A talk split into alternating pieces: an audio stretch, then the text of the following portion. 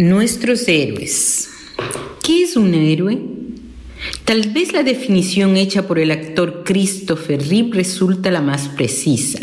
Reeve, quien encarnó en el cine al mayor superhéroe de ficción Superman, sufrió un accidente ecuestre que lo dejó parapléjico y el resto de sus días demostró heroísmo al llevar su tragedia con gran dignidad.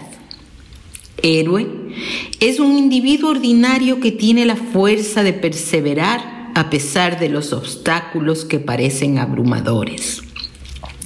Ese mismo ejemplo de heroísmo lo acabamos de ver en Richard Carapaz, Neisida Gómez y Tamara Salazar, nuestros campeones olímpicos.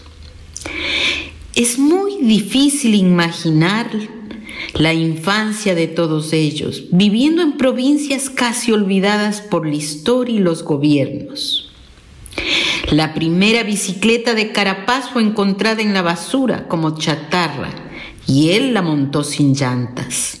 Después tuvo que ir a entrenar en otro país, porque en el nuestro los ojos siempre están en el fútbol, espectáculo de masas y de muchos ídolos falsos.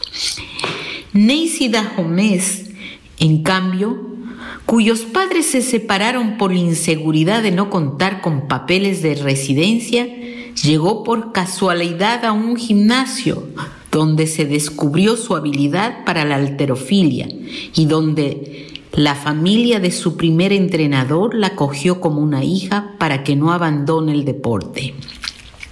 A Carapaz un error le costó no participar en los Juegos Olímpicos de Londres, pero él tenía allí en su corazón la llama de un objetivo para alentarlo a conquistar las rutas.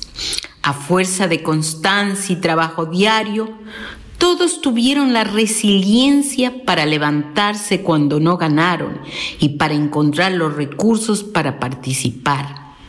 Perseveraron a pesar de las limitaciones que a otros hubieran desalentado. El triunfo, como lo dijo en su intervención Carapaz, es suyo. Sin embargo, su ejemplo es para todos, como en su momento, hace 25 años, lo fue el de otro campeón, Jefferson Pérez, también un luchador incansable a pesar de su pobreza y carencias.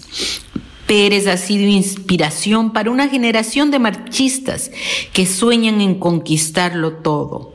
Así también será Carapaz, el aliento para inspirar a muchos ciclistas, y Dajomés y Salazar lo serán para las mujeres pesistas. Una sociedad necesita de héroes de carne y hueso, que se conviertan en modelos de comportamiento, que influencien las acciones y motiven a otros a descubrir su potencial, a vencer las debilidades, a luchar por sus sueños aunque parezcan imposibles. Más aún en una sociedad como la ecuatoriana, donde muchos de los que a veces triunfan en diversas esferas son ídolos con pies de barro o con manos manchadas por el delito. Necesitamos más modelos como Richard Caparapaz, Neisy Dahomes, Tamara Salazar y Jefferson Pérez. Salud grandes ejemplos.